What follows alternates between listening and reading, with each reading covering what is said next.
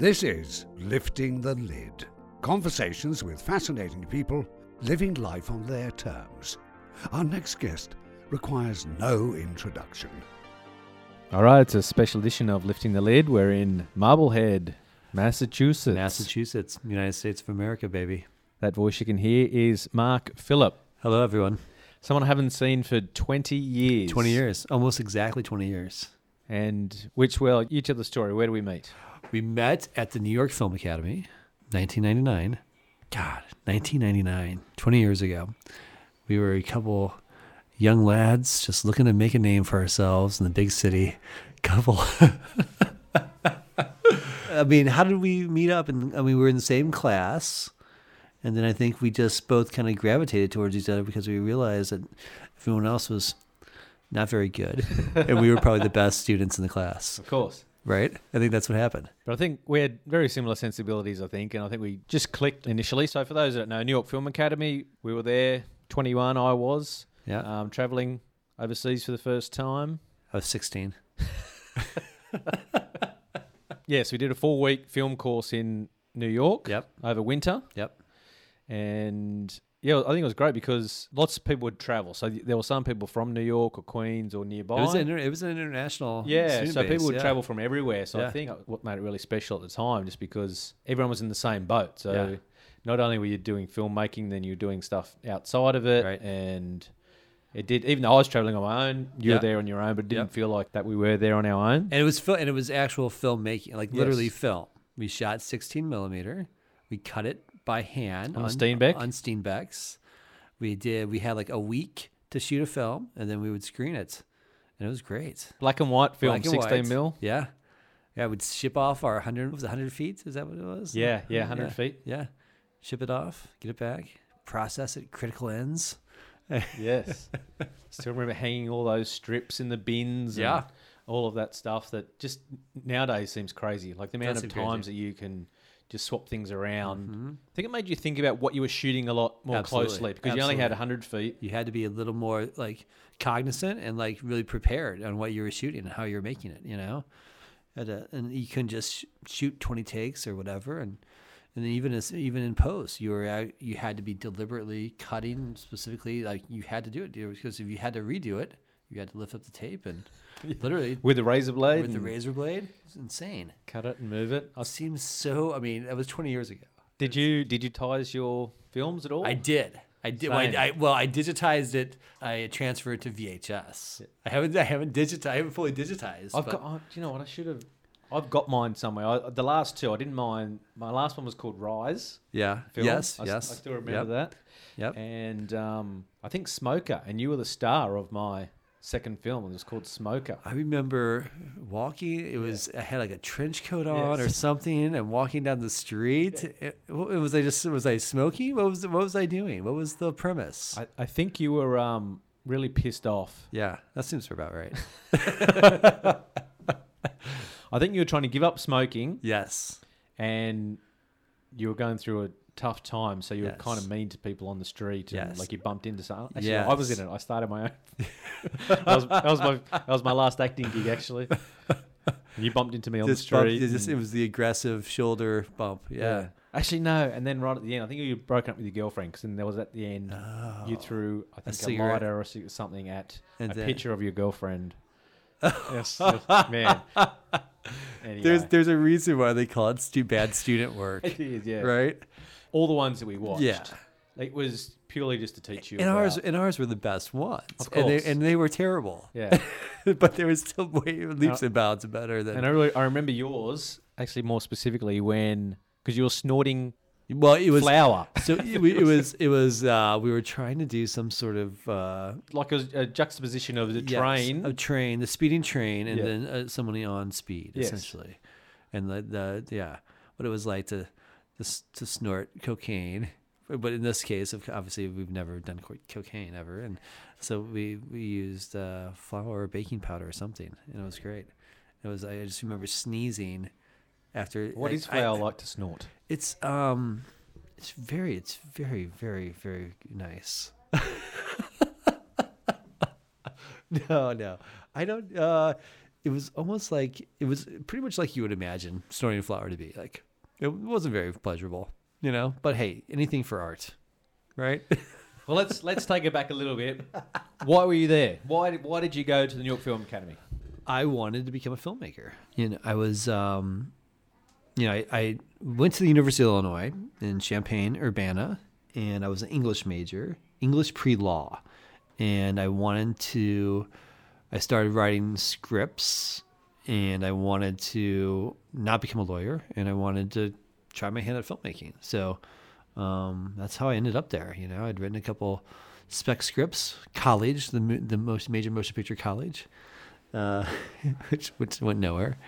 But uh, but yeah, and it was it was great. I just wanted to be hands on. You know, I knew that you know I'd been writing, so but I hadn't actually been behind the camera up until that point. But why the New York Film Academy? Was there any other short courses around at the yeah, time? I mean, I think at the time it was like the idea of it was really appealing because it wasn't like a full program. It was like something like you can try this thing out for four, eight, or sixteen weeks, whatever it was, and it, we didn't have to. It wasn't like you had to been. It wasn't a big spend in terms of like a semester at NYU or you know getting a four year degree in it.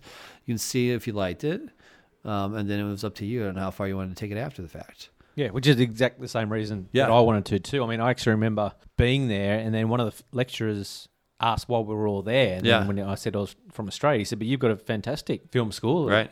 AFTRS." But it was exactly the same reason. You Right. had to, you know, apply, and then you had to get selected, and then it was a full time twelve months. That's right. You know, I had a job at the time, and I I was a bit the same as you. I was like, Yeah. Well, one, I wanted to travel. I wanted to go to New York. And I'm like, I can go. And, I can go and do this thing for four weeks Yes. study, come Yep. back, put that into play when I get back because I was working as a production assistant Yep. at a television station. hmm And I also liked that it was it was hands on too, because a lot of programs you don't get you know you don't get to actually touch a camera for a while, you know. So I think the idea of like every week you're making a film that was really appealing. Yeah, he, here's the equipment. Yeah, Go- go and make have it. Uh, You know, it's, it was very fun actually. Let's go into a bit more about the program. So we had to do short film each week. They did progressively get better. I think each one was a bit better than the last. And each and each technically, I think each week there was a, a kind of a, a lesson plan. Like the first one was all about mise en scène or setting the stage, right? And then I can't remember like second and third week, like the what the The first two were silent, yes, and then the last one we got to actually you got to create a tr- M- MOS sound. yes. as the, as the Germans like to say. and the third one, I think we got to pick a music track. That's we? We picked a music track. That's to right. go to go with our film. But then we had to get that music track transferred Yes. onto an Yes. audio film, and then we Oh had to sync it up, and then we had to sync up Yeah. the film of Yes. the of the sound with the vision Yes. that we also shot. Yeah. I, I take so many lessons still from that now Yeah. about using cutting being on film versus everything being digital now. Right. What are your thoughts on, I guess, going through learning something digital now to, I guess, the analog way that we learnt then? I think there's there's pluses and minuses to both, obviously, right? I think you know now you can you have the luxury of just shooting a lot of things, but it's also the opposite effect. You you can shoot too much, you know. And I think you know there is a, there's a luxury now with being able to try different things out that you can't you couldn't do back then when you were shooting on film. But for me, it was there was a certain magic about film, and like may, and maybe it's just being kind of you know nostalgic for it or whatever when you you know shipping it off to the lab getting it back and wondering if it came out or not. I mean there was something about that you know like did i have my aperture? I mean was everything right oh you know did i shoot it right you know and then getting it back and then seeing it and then then projecting it. So seeing it on the Steenbeck then then actually having it projected um, there's something when light hits celluloid, like and something magical happens, and I don't, you don't get that in it. You know what I mean? I feel like, and again, it's probably nostalgia, you know, more than anything. You know what I mean? But it, it was it was harder to do. I think now, I mean, you know, the quality we can get on our phones is is spectacular. It's great. You know, you know, I, I kind of miss I kind of miss that. uh, You know, the old days film. When we were talking about this the other day, it was at that time too we were it was like on the cusp of like digital premiere just hit and like you know high it was high eight cameras or whatever it was at the time and digital was just coming into into play so it was like we had one foot in the old way and one foot in the new way. So I think that helped us in a lot of sense. So people that are digital natives now, they don't get to experience what it was like to do, to have to like you know send off film and have to plan out your shoot a little bit more. And I think the planning side of things, knowing what cuts, Mm-hmm. you know, cutting in your head, as a lot of people talk about, because you can just shoot so much now. Yeah. people just take that Yeah. for granted. yeah, Whereas back then, okay, what scene, what's cutting with what? How does this shot cut with the next shot? Yep. Like a lot of that stuff, I think you learn to plan out a lot more because of the work Yeah. that it took in the back end if you didn't Yeah. get it right. I mean, because you know we didn't like storyboard or anything, but we had to set it up ahead. Of, I mean, we had to know like okay, so you had like a you had a minute of film, and like you had to know exactly how to maximize that minute. You know, that's crazy to me. That's absolutely nuts, right? Just the idea of like, I mean, think about how think about that now. Just shooting like sixty. I mean, that's nothing. It's just you know, but that was a big thing. I think that just the general experience of being there was almost as good as the course itself because we had a we had a pretty good time there otherwise as well, didn't we? Like in terms of We got to meet some great people. Yeah, experience some things. who are the guests that we had, um, Eric Stoltz. Yeah, Stoltzy, as, as I like to call him. We're boys. uh, David McKenna, author of or writer, screenwriter of uh, American History X, was one of the professors. And uh, Jer- and Jerry Sherlock, Yeah. his claim to fame was the Hunt for Red October. That's right. Wasn't it? He was That's a right. producer on yeah, that's Jerry right. Sherlock. That was his name, That's- wasn't it? Sure, Yeah. Sherlock. sure. It's elementary. So we talked a little bit about this last night, but tell us about your unique experience when Hmm. you first got there. do you want you want me to go into the full Yeah, t- the yeah. full nitty Yeah. gritty on, on on being homeless? You want me to talk about that? Or? Yeah. Well, I mean, to give you know, I guess some backstory. I, you know, I was traveling for the first time as well, so I was staying at the local YMCA, essentially in a dorm up up in Harlem, up in, uh, Yeah. up, up, up in uh, way uptown. Lexington. I think I was up on Lexington. Yeah. So you know, we were both young, and you know, we didn't have. I didn't have a lot of money, and so I had a, I had a, a place I was staying at for the entire time, and this is over the millennium. This is this is. I don't know if anybody is, was alive back then to, to remember this, who's listening to this, uh, but it was just over the millennium, and so it was 1999, and it was crazy that time uh, because everyone wanted to be in New York for the you know 2000 and. So I had a place lined up for the the t- whole four weeks or five weeks where I was six weeks I was going to stay there for, and the first night I I went there, I went checked in my hostel. It was a hostel. It was a really cool one. Um, I'd met a a fine young man from Australia, a different different fine young man from Australia. This one was uh, a little bit of a partier, and so we proceeded to go out and we we enjoyed the city a little too much. Came back and we were intoxicated and we began to make a ruckus, and we we offended some people. One of them was the the night manager, the manager of the hotel. And so my first real lesson in New York was when somebody says they're going to kick you out of your hotel, they're not kidding. And so, you- sure enough, I got kicked out of my hotel, and I was on the street, and I had to figure out what I was going to do. Uh, Which I did know at the time. I said, Yeah, please come up and stay with me. And I thought, right. right, I'm staying up the road. Yeah. You can Yeah. bunk, bunk down with me. Yeah. You know, until you find something else. no dice. They wouldn't even let you in. No. It was, it was a one person per room Apparently, type of thing. apparently, word was out.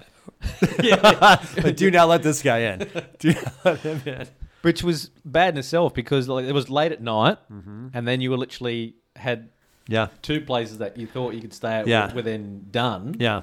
And where did you, so where did you end up sleeping that night? Uh, probably at the school. Yeah, on the lounge at the school. And the lounge, yeah, I was, I was, and I was worried that they were going to find me there and kick me out. But it was like the only place that was like, you know, it was warm and, but, but you know, everything. Like I'm a, I'm a huge believer in like everything happening for a reason, and I think that the reason that that happened, I think everything way leads on the way. Robert Frost once said, but like, I got kicked out, but I ended up going to another, um, the Gershwin Hotel, uh, where I met. Um, a Norwegian woman uh, named Nina, Nina Samdal, who's who's big in the Norwegian film scene right now.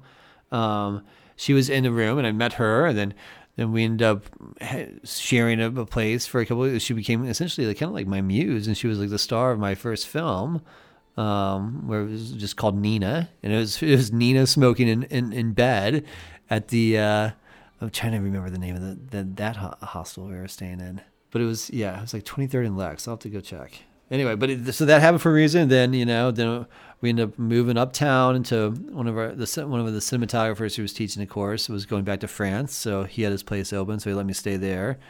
and uh, it all worked out. It was with another couple of students, so Yeah. essentially it was, I think, a one bedroom Yeah, apartment, right. and there was I think three Which years. was, which was palatial.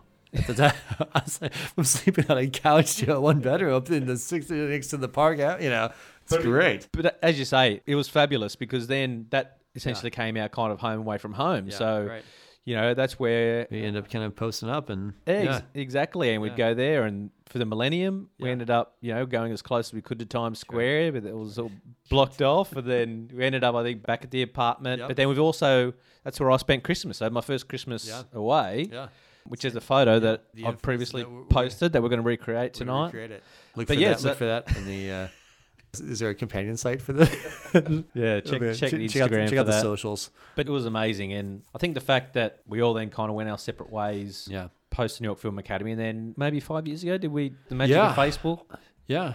I was working for an, an advertising agency, VML. Actually, before we get into that, let's start with what your role is now, what what you do, because I think it's good to. We've kind of talked a little about the nostalgia of the New York Film Academy, but let's just talk about where you're based now, Yep. what you do, and then we can backtrack a bit through your career post the Film Academy. So I'm currently based on the East Coast, out just outside Boston in Marblehead, Mass. I'm the group creative director for a digital advertising here in town called Digitas. After the New York Film Academy, you know, I, I went back to St. Louis, where I was from originally, and I, I didn't really have the means to, to kind of go to Hollywood and to and to make it there there. So I stayed around town and ended up, you know, taking a few film courses at a local school, Webster University. Uh, but it also had a great advertising program, and so I ended up going doing a, a dual thing where it was advertising and film.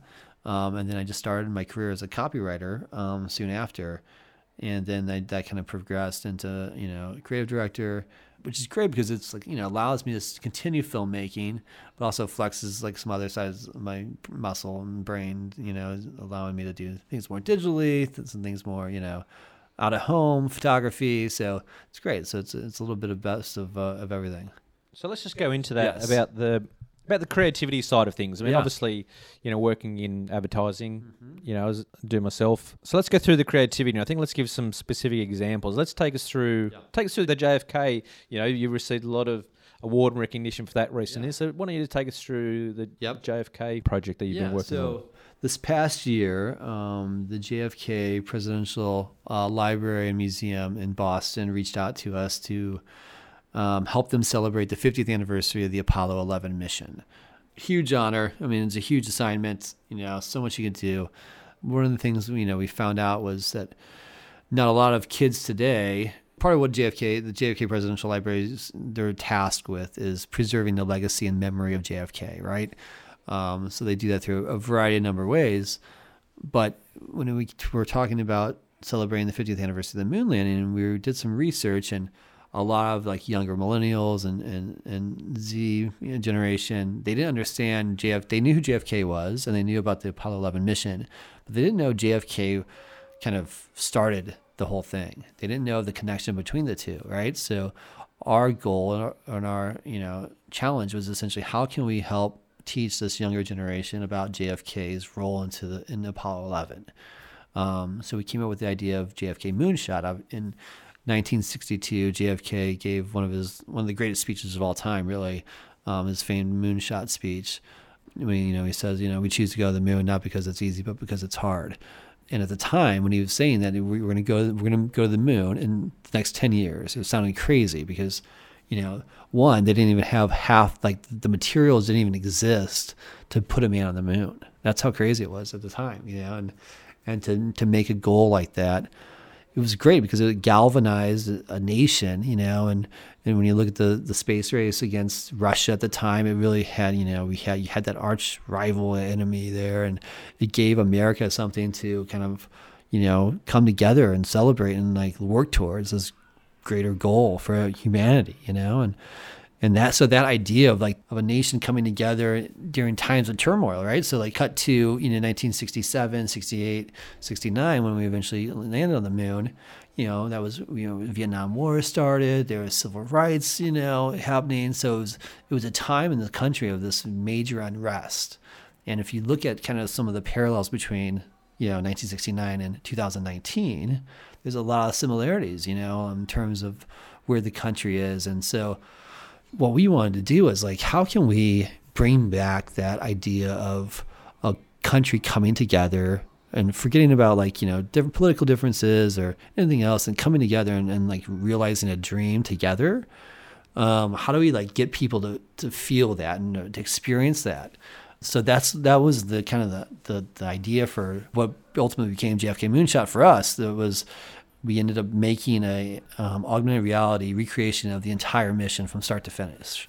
Uh, but we didn't want to just do it for using tech for tech's sake, right? We wanted to use the technology as a way to embrace today's culture and today's youth and say, okay, back in 69, if somebody watched the moon, um, the Apollo 11 mission, they would have watched it on ABC News with Walter Cronkite, right? But if that happened today, you'd probably watch it through something like Twitch, and like a popular like influencer or streamer would be Walter Cronkite. It wouldn't, you know, it'd be someone like Dr. Lupo, who we had, you know. Um, you know, if you instead of watching the launch happen with binoculars or a Super 8 camera, right? You'd be watching it today with your phone out and recording it, you know? So when we started thinking about how someone would experience 69 today, that's when we kind of came up with using augmented reality as a way to do that. So yeah, so it was it was, it was an amazing amazing accomplishment. So we basically dug in deep and we spent over a year and a half developing this thing. Um, we are, we chose a production partner, Unit Nine, um, London-based uh, digital production partner, who amazing um, partners in this whole thing helped us realize it. Uh, spent a year and a half developing it. Which is, I think, pretty crazy and for a client to go, yeah. hey, you've got this yeah. much time to do yeah. something because in our fields, time is everything. Yes. And, and you like, never have that much time, no, ever. I need this out tomorrow type Yeah. thing. So it must have been pretty good to have that flexibility and It that was. room to move from a client. Yeah, and it was and it was necessary too. I mean, we had you know six months to basically plan, and then six months to actually just start to produce it and develop the you know everything. So, and we needed every every inch of that too because we were up against it. Like, come you know, we had to delay a little bit. We wanted to to launch a couple of weeks earlier than we ended up doing. Yeah, but it, it was great. So essentially, you know, 50 years to the day on July 16th, 2019, we had our augmented reality launch of the Apollo 11 mission exactly the way it happened in 1969, and we we presented the whole thing in real time. So the mission unfolded in real time.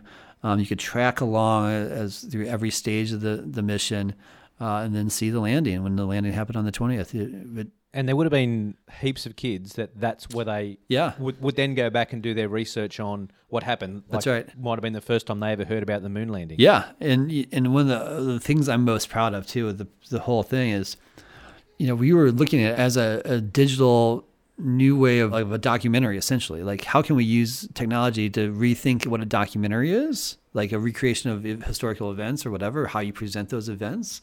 Well, this is kind of essentially like an augmented reality documentary that everyone can experience, and one of the things I'm most proud of with the whole program is that now we're creating a curriculum for classrooms across the country and the world, really, to um, to use this JFK Moonshot app in their classrooms to learn about the Apollo 11 mission and then also JFK. I think a lot of people look at advertising as you know a dirty word. Like Yeah. I think I saw an online poll recently where essentially was yeah the least Respected, or yeah, worse than politicians. yeah, yeah, and, used car salesmen and used car salesmen. politicians, used car salesmen, advertising people. Yeah, And look, don't get me wrong. There's plenty of bad advertising and bad advertising people, but I think the example that you've just spoken about kind of proves that you can take it anywhere you like. If Yeah. you want to take advertising and creativity into a field and use it for now educational purposes, mm-hmm. I think there's lots of ways you can do that. But do you think there's a lack of that type of foresight at the moment? Yeah. And I guess how can we elevate yeah, you know, advertising across the world, really, I guess, Yeah. in terms of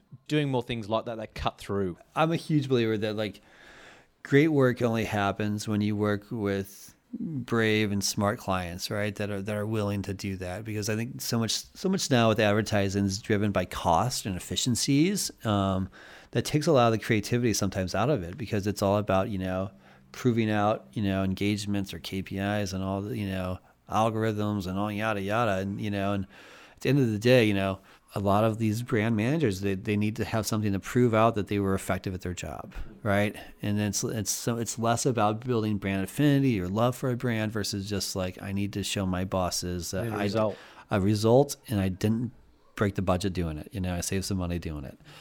And because of that is i think the quality and craft of of advertising and creativity has suffered. And so i think it's up it is up to individuals like us and creatives in the field to to push clients to get them to understand that the best return on investment you can make is doing something creative. It's the best thing you can do for a brand. It's something people are going to remember you, they're going to love you, and they're going to tell your friends about you. You know, and you know that doesn't happen when you know you try to save a few bucks and and uh, just produce something just to produce it. No, and it's it seems to be always the usual suspects that Mm-hmm. turn out. You know, like everyone always talks about whether it's a Nike ad or whether it's Yeah. you know the famous Christmas ads and all those types of things. They're always the same type of people Yeah. that everyone loves. Everyone loves sharing. Yeah. yeah. It's quite strange that we can't get more of that and clients to be a bit more brave. Right. Yeah, and it's if I knew the answer to, to getting, I would be sitting here talking with you. I mean, no, I wouldn't be.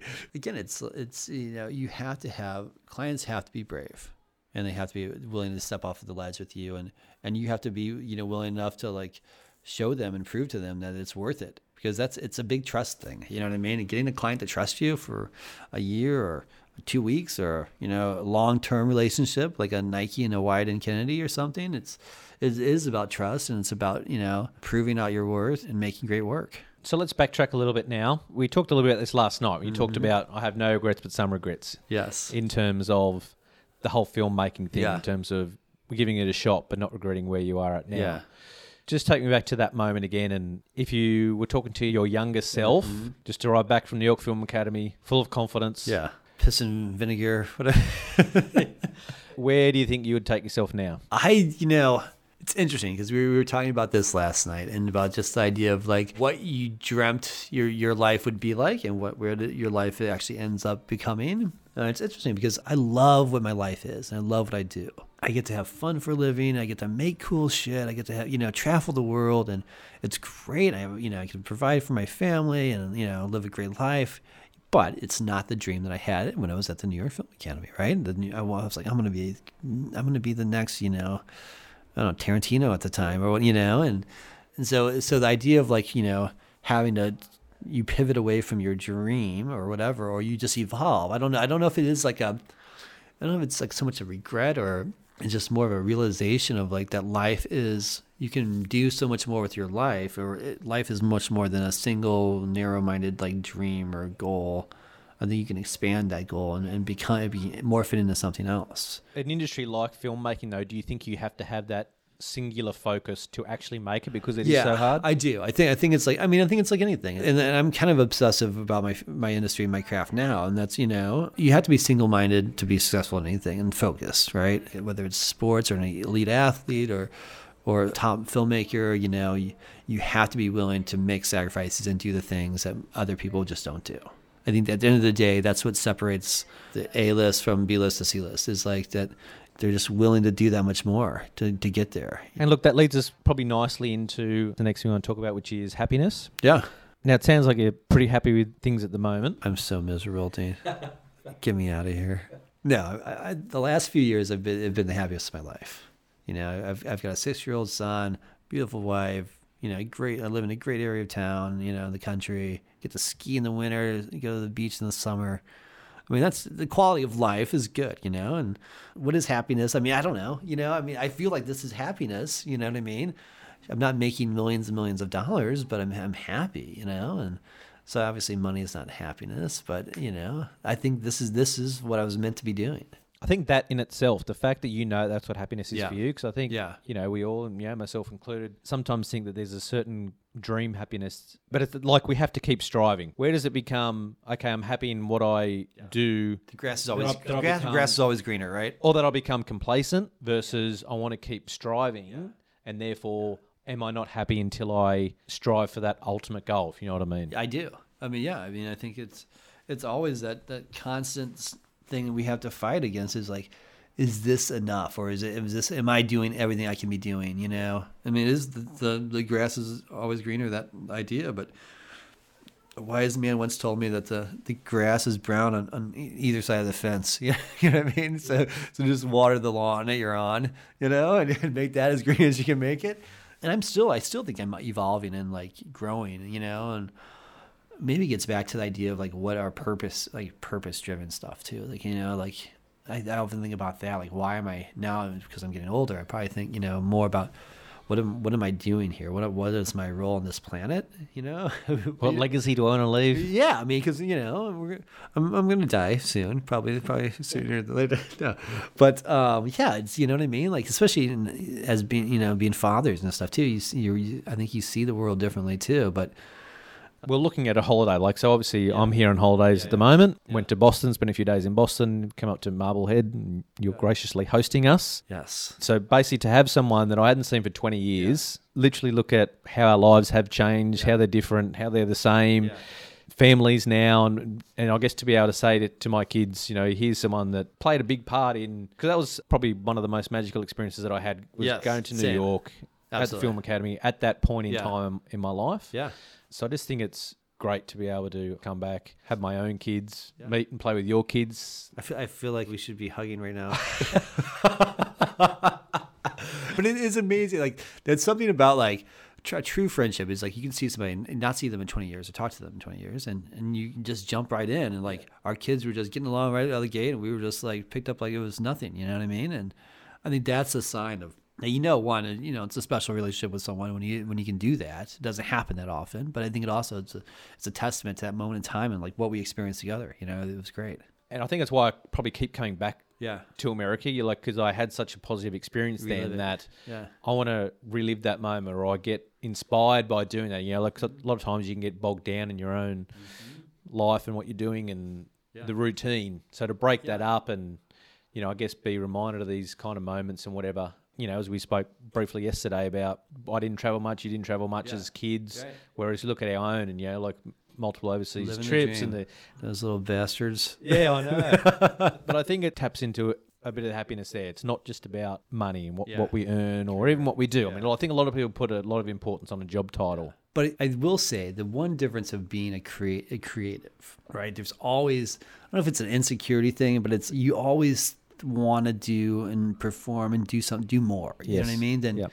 you know whether it's like I, I need I want to do a bigger budget thing or I want to do a bigger project or you know like you know I still remember like you know like oh I want to do my first TV commercial then I did my first TV commercial and I'm like okay now I want to do you know I, it, it's like there's no there's always What's more. enough? Yeah, en- exactly, so what is enough you know and like what is the what's the end of the page like you know we talk about the endless scroll like what's the how, how do you stop the endless scrolling and of your life and your, the way you think and just like be happy with And do you feel that in work and social yeah as well? i mean yeah i think like and to me it's now it's like you know i think i started teaching this past year which, Oh, really? yeah so i started teaching an ad class um which is great because then that's another just another thing that you know because i'm always looking for another thing but it, but it also allowed me to like one you know my mom's a teacher my grandmother's a teacher my sister's a teacher um, so i feel like I, I have to be a teacher at some point uh, but like the idea of passing on knowledge to someone else, whether it's your child or someone else, and like teaching them like what you do and how you do it and how you think about something,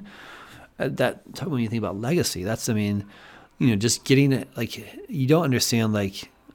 I always got frustrated with people I worked with that didn't weren't as good as I was, because I couldn't understand why they didn't think like me. Like, you know what I mean?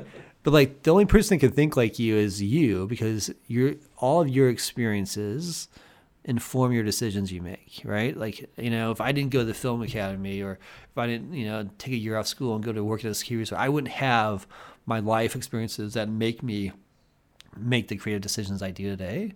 And so like having to like showing like telling someone else like how, you know, like I started sharing like all the things that like influenced me growing up in terms of like creativity like I, that's what i share because it's like that's part of like you know hey if you want to think like how i think or these are the things that you know you need to watch or need to see or need to absorb Tell me about some of those influences. What what are they? I mean, everything you know from like films growing up, with you know, all Spielberg films to like the films of like you know early Tarantino, Rodriguez, you know, and then even getting into advertising, you know, the early Crispin Porter days, the the Droga days, like those things. Like, you know, I was I was teaching the kids about David Droga had this, you know, one of his when he first started Droga Five. David Droga is a is, is one of your people He is, yes. famous, famous advertising. You just yeah, um, executive, creative director, um, probably one of the best of all time. But when he started his agency, Droga Five, one of the first campaigns he did was for Marc Ecko, in which they they basically tagged Air Force One. Um, but when that came out in like maybe 2009, 2008, 2007, it was like the first viral thing, right? Because they faked they faked this whole thing. They they the level of craft and attention to detail was amazing. They literally got a the 741 or whatever whatever the Air Force One is, painted it, decked it out, made it seem like they're breaking into Andrews Air Force Base tagged it still free, you know, um, which is Marc Ecko's tagline, and dumped it out to all. They basically it was the first time the uh, advertising piece was really used that way to that leveraged earned media and, and PR, and like that was the ad. It wasn't like a commercial or anything else. They they did this thing. They dumped it on this online, this newfangled, you know, online YouTube thing, and they knew that they would blow up and get the attention it did, you know, and um, the press it did, and it was so smart. Just at the time, I was like, "Oh my god, this is like this is this is what's happening in advertising," you know. And then you know, fast forward to like Crispin Porter days and all everything that Bogusky was doing at the time with you know from the Truth Campaign. Um, one of the reasons I did come to, to Boston and, and Mullen was because my boss, John Curious, worked on the Truth Campaign. And I'm like, I have to know more about the Truth Campaign, you know? And so to be able to hear about that knowledge and to take that in firsthand was great. But all these things, like, you know, I feel like to me, everyone knows this stuff, but kids don't, like, kids coming up in the business, they don't know this and they don't know Reservoir Dogs. They don't, you know what I mean? They were, you know, so it's like it's sharing all that stuff is is really cool, and it's cool to see like the light come on and they're, you know, like literally a light bulb popping up above their heads, like ding! Oh my god, this is, yeah. Um, and one of the things I played for him was this. Um, Everything's a remix. It's a it's a really cool YouTube film. It just talks about how you know everyone steals from everyone, um, but it's, it's definitely worth watching for everyone out there. How do you think that's going to play out with, I guess, your own family. So you're looking at Yeah. Holden now, regardless of what Yeah, if I hear. you can hear in the background, you can hear the kids. Do you have those type of hopes and dreams for Holden, and yeah. regardless of what he does in terms of exploring his creativity? Yeah, I, I- I mean, it's definitely something we I encourage more than anything. It's just, I just let him. I want him to experience everything. You know what I mean? Like from music to toys to climbing rocks to skiing to whatever. You know. But like one of the, my biggest joys is seeing him experience something for the first time, whether it's a train ride or going to a Celtics game or whatever it is. Like just seeing it in his eyes and like knowing, because that's something you know. You once you get to a certain age, you don't get to experience first anymore. You, you know what I mean? It's very rare that we get to have a first of anything anymore. Um, but to see it through their eyes, it's it's really remarkable. And the thing that I've found, especially through traveling, is you can't anticipate what is going to inspire them. Yeah. You know, like as I mentioned, we were going through the Yeah. park the other day, and you know, so we'd been to Disneyland, all these other type of things that oh, they're going to love this, which they did. But seeing squirrels, Seeing squirrels in the park, and the Play- squirrels are playing ca- with ice on a rock today. ice on a like those things. They Yeah. talk about that stuff. Like it's those little things that you think mean nothing or that aren't Yeah. important in Yeah. the big scheme of things. Yeah. But to a kid, Yeah. They love those things and they remember those. So I think it's probably another lesson in uh, well, one happiness and creativity is that it can be inspired from anywhere. It doesn't have to be in the traditional forms that we think. Yeah, I mean, just be and being open, always being open to like outside influences and just letting not to get weird and like mystical with the universe, but like you know, like the energy you put out there and the energy you get back, like just being open and receptive to that stuff, and like whatever happens, happen. You know, again, it's not the the toy that comes in the box that can- can be the most fun thing. It's sometimes it's the box itself. You know, just embracing that notion and just letting letting things happen. One of the uh, going back to Eric Stoltz, um, he was in a, a movie, Kicking and Screaming, um, in which he played a. It was a, a film about college students living in this uh, college town in the summer, but he played a bartender, and one of one of his lines, and it was like, "You want if you want to know how to make God laugh, you make a plan." You know what I mean? Yeah, and so, nice. and so uh, that idea of like just you know organically letting things happen sometimes can, is is can be the best thing. So just tell us a little bit about what you think the future holds. We're all going to die in like 30 years unless we can reduce our carbon footprints dramatically. But no, other than that, no. Life and work. Where Yeah. where do you kind of see the future taking Yeah. you? I mean, I, I'm just enjoying making things right now, and whatever that that, however that manifests itself and unfolds. Like I, I will always, no matter where I'm at or what I'm doing or my job title is, I'm always gonna be making something, making art or making you know film, making digital projects, whatever. You know, I don't really have a plan, you know, in terms of what that is. I mean, I have a few projects that I'm I'm, I'm eyeing towards and working towards um, pretty soon, but you know, it's it's more about just kind of again, just like the mindset of being creative and like always always trying to make something. I think that's I think that's important to like you know again going back to the notion of first and just should always be striving just to to make something, just make something today. And um, we've got we've got a lot of bogeys, a lot of bogeys, a lot of, a lot of noise interference. just people just walking around like it's their house. Sorry. Oh, jeez. We're podcasting here, people. We're podcasting. Quiet on set. And rolling. I don't know. Do you have like a plan, like a 10 year plan, or what do you do? I probably get too guilty of thinking too far ahead. Yeah. I start to get in, in my own way. Yeah. Actually, here's another one. How do you think age is starting to dictate Yeah, yeah. your thoughts on? Because it's personally, I start thinking about things that I'm doing right now, and then I think, you know, the way things are at the moment might not be like that in five, ten years' Right. time. The landscape might be Yeah. different. Oh, yeah. Will I be ahead of that curve? Will I be behind? You know, where things going to go. I think there's there's excitement and there's also there's a bit of fear Yeah. there as well in terms of not knowing. But We're I guess all going to be replaced by robots. all of that type of thing, you know, it's where do you see yourself within that in terms of age and industry and what's happening? I do think of, I mean, obviously, you know, as you get older, you think about like, you know, Jesus, I gotta, I, I gotta do this for another 25, 30 years for, you know, what I mean, but, or, Yeah, or- or, or like, I, I, I gotta, Holden's gonna be going to college and, you know, or whatever, I gotta pay for that, you know, but Because I mean, how, how many sixty-year-old creative directors are there in advertising? none. I mean, the biggest joke in advertising is, is like, um, how many retirement parties have you ever seen? I mean, because you, 'cause you age out. You do. It's, I mean, that's just the fact of the business. It's like, but I think most people age out not because of their physical age. I think it's because of their mental age, right? I think it's, it's like you don't, they don't stay up to date with with what creativity is or where the business is. You know, like I st- when I started in advertising, I was I was writing direct mail. I was a copywriter, writing junk mail essentially. You know what I mean? Um, but then I embraced digital. I embraced social media. I embraced new tech. You know, traditional film. You know, and so I think uh, again, if if you're not evolving with the business, you're you're dying and you're aging yourself out. It has nothing to do with your age. Um, you know, sometimes it does, but it's more about uh, your are you relevant and can you provide value you know and i think as long as you're doing that you're making you're providing you're relevant you're providing value you're going to be fine you know oh, no i'll probably get laid off next year or whatever Sure, you can ride the JFK thing for a little while, mate. You can. oh i'll ride that i'll ride the coattails of that for at least a year or no uh, but no it's definitely definitely think about it but i just i try not to think too much about it you know what i mean like like I try to stay in the moment now, and like I know I I'm, I'm not blind to the future. I actually have you know thinking about it a lot, but I, I I'm more focused on like what can I do today to improve my future. And is there other other than the JFK one? Are there some other kind of highlight moments that Yeah. you've had across the various different agencies you've worked at? Yeah, I mean,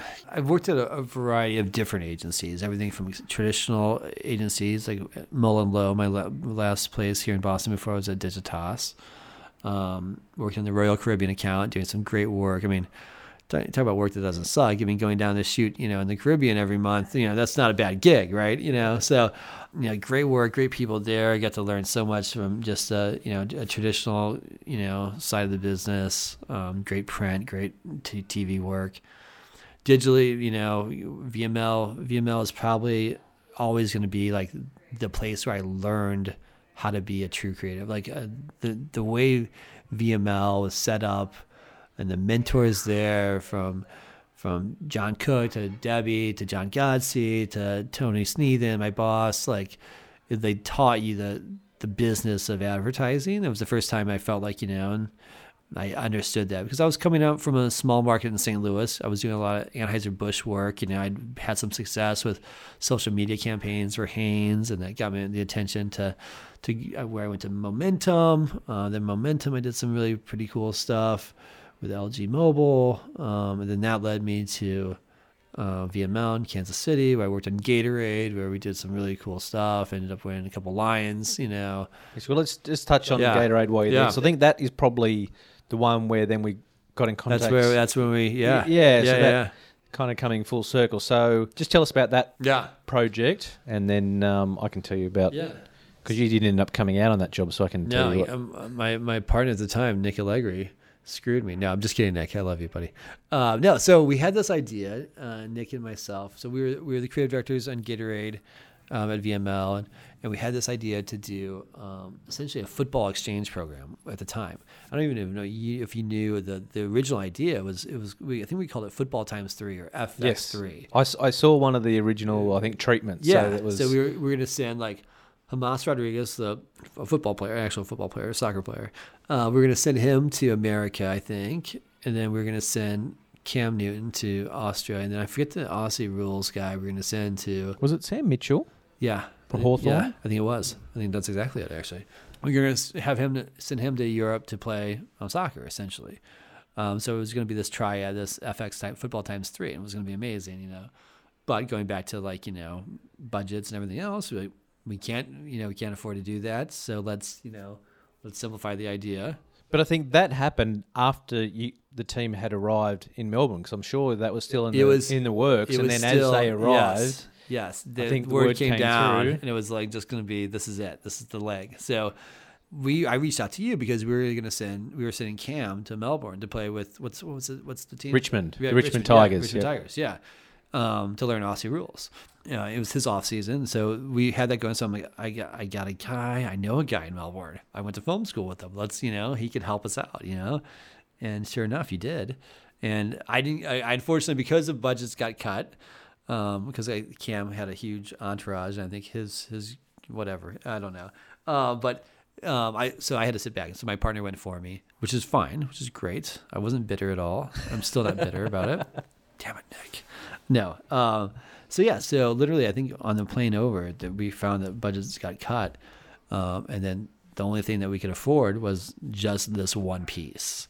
So no pressure. You you just sent one of the star NFL players in the, in the league to Australia, and you have to make something happen out of it, out of nothing, essentially. Like so, you we were kind of rethinking. I think the the idea on the spot a little bit too. Like you know, I was I was writing up things, treatments, and things. I sent them over to Nick, and Nick's brainstorming with the director, TJ, and you guys, and and uh, yeah, it was it was crazy, but it was it was a great piece. I mean, it, you know, he ended up, you know, it was turned out really well, and he ended up going to the su- after he, he trained with the Richmond Tigers for that summer. He comes back, has his MVP season, and goes to the Super Bowl.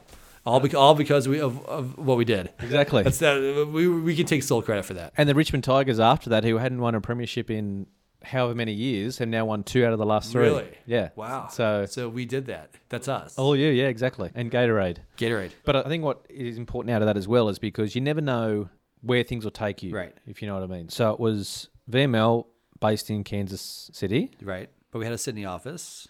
We had a Sydney office, filming with a star from Carolina Panthers. Yeah. Carolina Panthers. The Director. was director was from Ireland, right? yep. Yeah. The production company was New York. Yep. and the DP was based out of I think Portland Yeah. or Oregon. Yeah, I think you're right. So to me, we're very in Australia anyway. We're very You're isolated. kind of isolated you're in terms bubble. of, but even in terms of the states. Like Yeah. yes, we might go to Sydney or right. Melbourne, but generally speaking, it's all very local. Yeah. Whereas that what that Gatorade job opened up for me was you guys take people from everywhere. You get the best people for the job, Yep. regardless of location Yeah. to get the best piece. And I think Yeah. it's something that kind of gets missed a lot of the time is that Yeah. we just kind of use whoever's around and whoever's Right. local. Yeah. But just tell me thoughts from a creative point of view, and even with the JFK thing being a London based, Yeah. is it purely best people for the job? Yeah, I in mean- your in your eyes, or how much of budget falls into that? I mean, it's, it's both, right? I mean, when you when you're working on a brand like Gatorade, it's like the bar is set so high for that brand. You know what I mean? Like the historically, they they're up there with the Nikes of the world in terms of doing great work. So you always have to elevate what your output is, and so you always go after the best production companies, the best directors, you know, the best pros houses.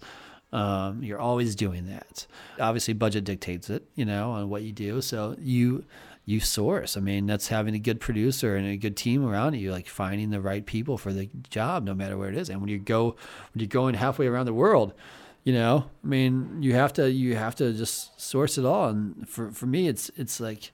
You know, when we bid out a project for like Gatorade, we'll get, we'll, you know, we'll, our producers will, will send, us who they think are good directors and good houses to, to work with, and we'll look at reels, we'll look at treatments, uh, you know, and then we'll have calls with them, and, and then it's a vibe session, just seeing what their if their vision matches ours, and you know, if it is, it's it's go time, and let's make something, you know. But it's yeah, it's and it's it was interesting always too because I don't know if, if people are familiar where Kansas City is in the states, but Kansas City is in the middle of nowhere. It's, it's typically called like flyover country because nobody really stops and goes to Kansas City unless they're flying over to somewhere else, you know. And so we were like this great agency in the middle of nowhere, working on these huge brands, you know, shooting all around the world. And so it, it ended up becoming VML is now since has absorbed or merged with Y&R um, and they're just one of the biggest, you know, agencies in the WPP hierarchy or fold, whatever. Okay, so another question I want to ask was about time, because obviously in our creative pursuits, you know, we're, we're always lacking time. We don't have yes. enough time. We've never had enough time. It's the most valuable valuable commodity we have is a, is time. Honestly, it's like one of my early bosses when I was first starting as a copywriter. He, he was a, he was a workaholic, and he would always tell me that you have, there are three uh, eight hour workdays in a twenty four hour period.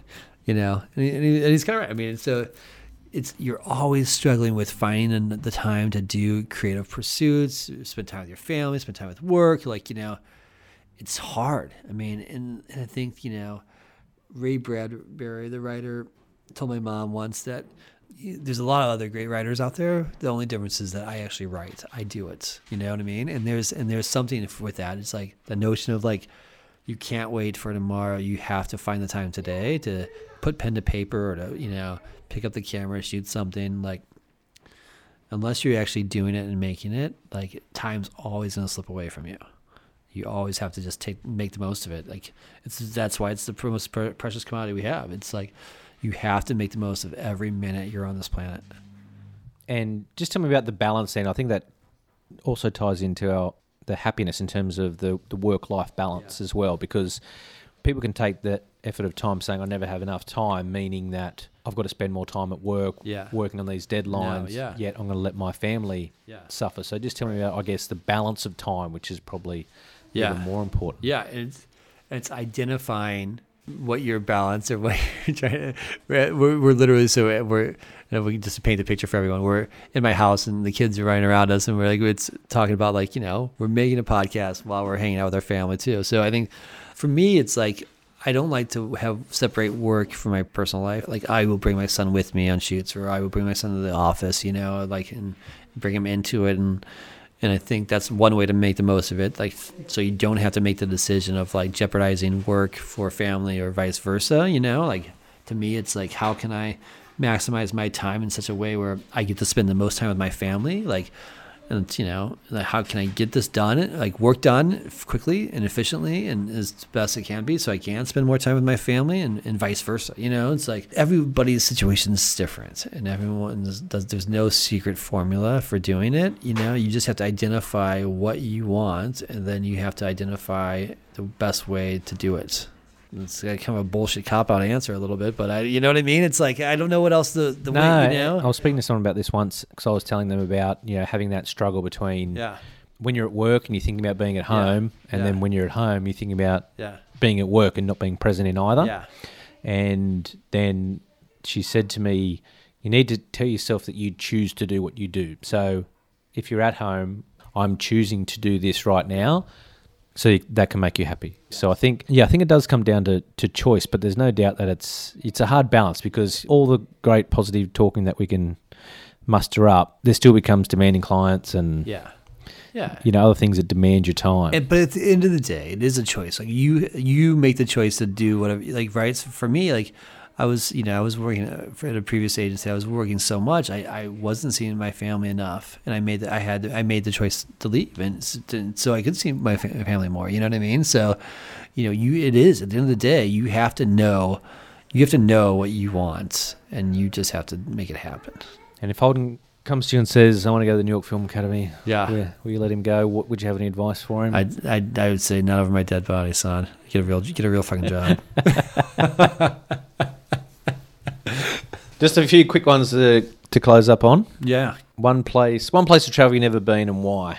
Uh, Japan. I've always wanted to go to Japan, um, just because I think so much. There's just it's always it's just cool. You know what I mean? Like, and it's just I love the idea of just being somewhere that's so not American. Yeah.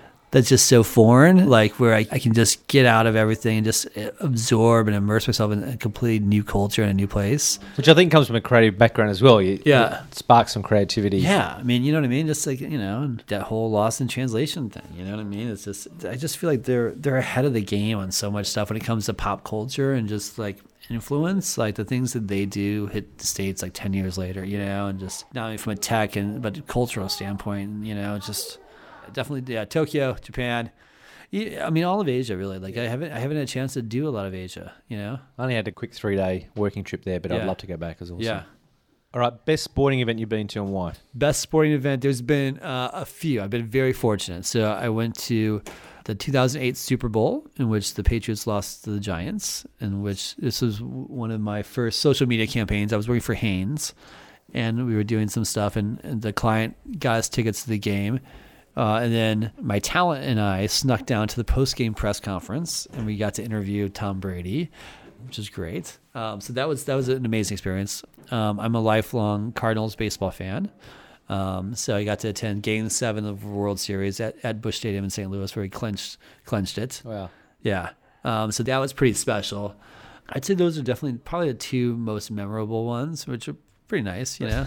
Yeah, it's a, Yeah, they don't they don't they don't suck. So I'm, I've been trying to do. I've got a bucket list of all the things, but What other ones are on the bucket Well, list? the number one, so the number one uh, sporting event I've ever been to, and I feel bad for saying this, but not really, um, was so I've, I've become a, a huge Liverpool fan in the last few years. Ever since the NBC thing came over, and I like started watching, you know, Saturday Sunday soccer, you know, and Holden and I just became Liverpool fans. Um, I love Steven Gerrard, and then Jurgen Klopp, their manager, came on, and I love that dude, and I just love their team. I love the way they play, and so I've become a huge Liverpool fan. So Holden and I went to our first father and son trip last year, when we went to uh, Anfield in Liverpool and watched the uh, Merseyside Derby, which is where they play their crosstown rival Everton, uh, and they ended up winning in the last, literally the last minute on a fluke goal. Um, it was like the 94, it was like four minutes of stoppage time, and they, they scored, and the place went crazy. We went crazy. Uh, it was just it was just a magical time, just you know experiencing that with, with my son, and it was it was it was great. Yeah, so that's probably the the number one experience I've had. Yeah, that's awesome, man. Yeah. What about you? What do you what do you, what's yours? Uh, I, I worked at a few as well, which is like for us, state of origin Yeah. is probably um, you know the highlights. it's it's New South Wales versus Queensland, so it's like all the best players from New South Wales, all the Yeah. best players from Queensland play, and it's generally speaking the you know the best Yeah. rugby league that you'll see. And I've worked on a couple now, and just to have that opportunity to stand on the sideline Yep. while that game's going on, Yep. for me is pretty amazing. I've done that two or three times. Yeah.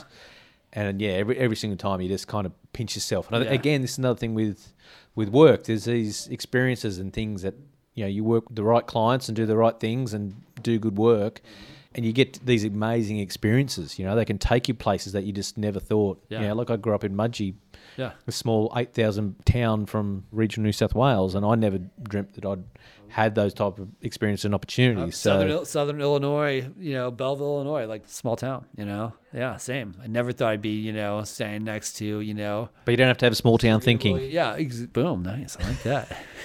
but yeah, I mean, the idea of like I'd be on set like hitting tennis balls with Serena Williams or like hitting, you know what I mean? Like that idea is just so so foreign of, of a concept to, you know, the 16 year old me in, in Belleville. You know what I mean? But yeah, it's it's an amazing life, an amazing business we're in. You know. And uh, tell me, this might- be a quickfire question, but um, why do you think the world is so influenced by America and American culture? Yeah.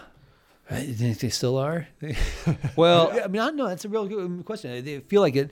It should be waning. It should be. You know what I mean? I think there's no doubt that the whole Yeah. Trump administration has started to Yeah. drag things down. Yeah, but I think for historically, I think it's always been like Hollywood and like that, Hollywood, that, yeah. that drove everything. Generally speaking, I think it's either what we consume on television. I say, it might be starting to change now because of the amount of options that we can now stream. But Yeah. it's either I think film and TV stars or sports stars. And And I think there is it generally speaking because Yeah. the best of all of those Yeah. are American in a traditional Do you guys sense. get, I mean, do you guys get like American sports down there? Like, do, I mean, We get e- everything. Everything. Imagine that. I know, but like, what do you guys? wa- I mean, do you watch? You watch? You guys are NBA fans? Yeah, so we watch basketball. Yeah, American football or no? not so in- much. not in a You're, viewing. you're NBA all the way. I like great sports people, great sports teams, great Yeah. sports Yeah, yeah, people. You know, Yeah. like I might not watch every game of NFL or NBA, yeah, but I love watching. You know, your LeBron James Yeah. and your Tom Brady's or those types of people. I love just seeing what great. athletes are. Yeah, and it, yeah. Pro- it probably comes down to I guess that creative itch we both got as well. Is that I like seeing people at the top of their game. yeah, You know, the same like great movies. I want to see. You know, I love great filmmakers that make great movies or yeah, great TV shows. Like I just want to see the best Yeah. of, of everything. And the same with sports. I want to see, you know, like I don't watch every tennis event yeah, around the world, but I want to watch the Australian Open. I want to watch the final of the US Open. Yeah. I, you know, you want to see the best players play against each other. yeah. you know, and, and I think maybe and maybe that's why America's influence because I mean historically America's always produced whether it's the best films. I mean uh, from a sheer volume and sheer output standpoint, you know, like Hollywood's still the Hollywood's still supreme, you know, and I think you know commercials and everything that and the idea of pop culture, but I think music and sport are probably two of the dom- most dominant. Again, I think America leads leads the pack when it comes to that for the most part. You know, I think that's I think that's changing. I think everything's globally. It's you know one world now, and I don't think it's you know I think it's definitely being more democratic. But I- you know I just think that uh, America, man, fuck yeah, America, fuck yeah. great. And just very final one. Any any final thoughts? So final thoughts on Creativity, whatever, Yeah, anything. I, yeah. I'm just, you know, like again, just the idea of like the the creative paths we take and like the things that we get to do on a daily basis is amazing. But but to to truly be creative and and get to do what we do, um, it's it's it's a blessing. It's a, I feel very fortunate and lucky, you know, that I can sit here and, and do this with you 20 years later after meeting, you know, um, it's remarkable. And, and, you know, I think this world would embrace its creativity a little bit more, you know, I think we wouldn't have a lot of the, the, the Trumps of the world. We would have a lot of the, other, the you know, some of the challenges. And I think, and I truly believe that like creativity can chal- can solve a lot of the world's problems if we, if we get smart about how we, we approach them. I mean, I would just love to see more people do that. And that's it. Good way to end, Mark Phillip. Twenty years. Cheers, man. Thanks for having us in your home too. Yeah. Again, twenty years. I wouldn't never have thought I'd be coming up to Marblehead with my Yeah. own family, stay with yours, It's great. and just be able to get on like we never left. I know, man. It's amazing. Beautiful world. Thanks for listening. Tune in to Lifting the Lid next time when we talk to someone else.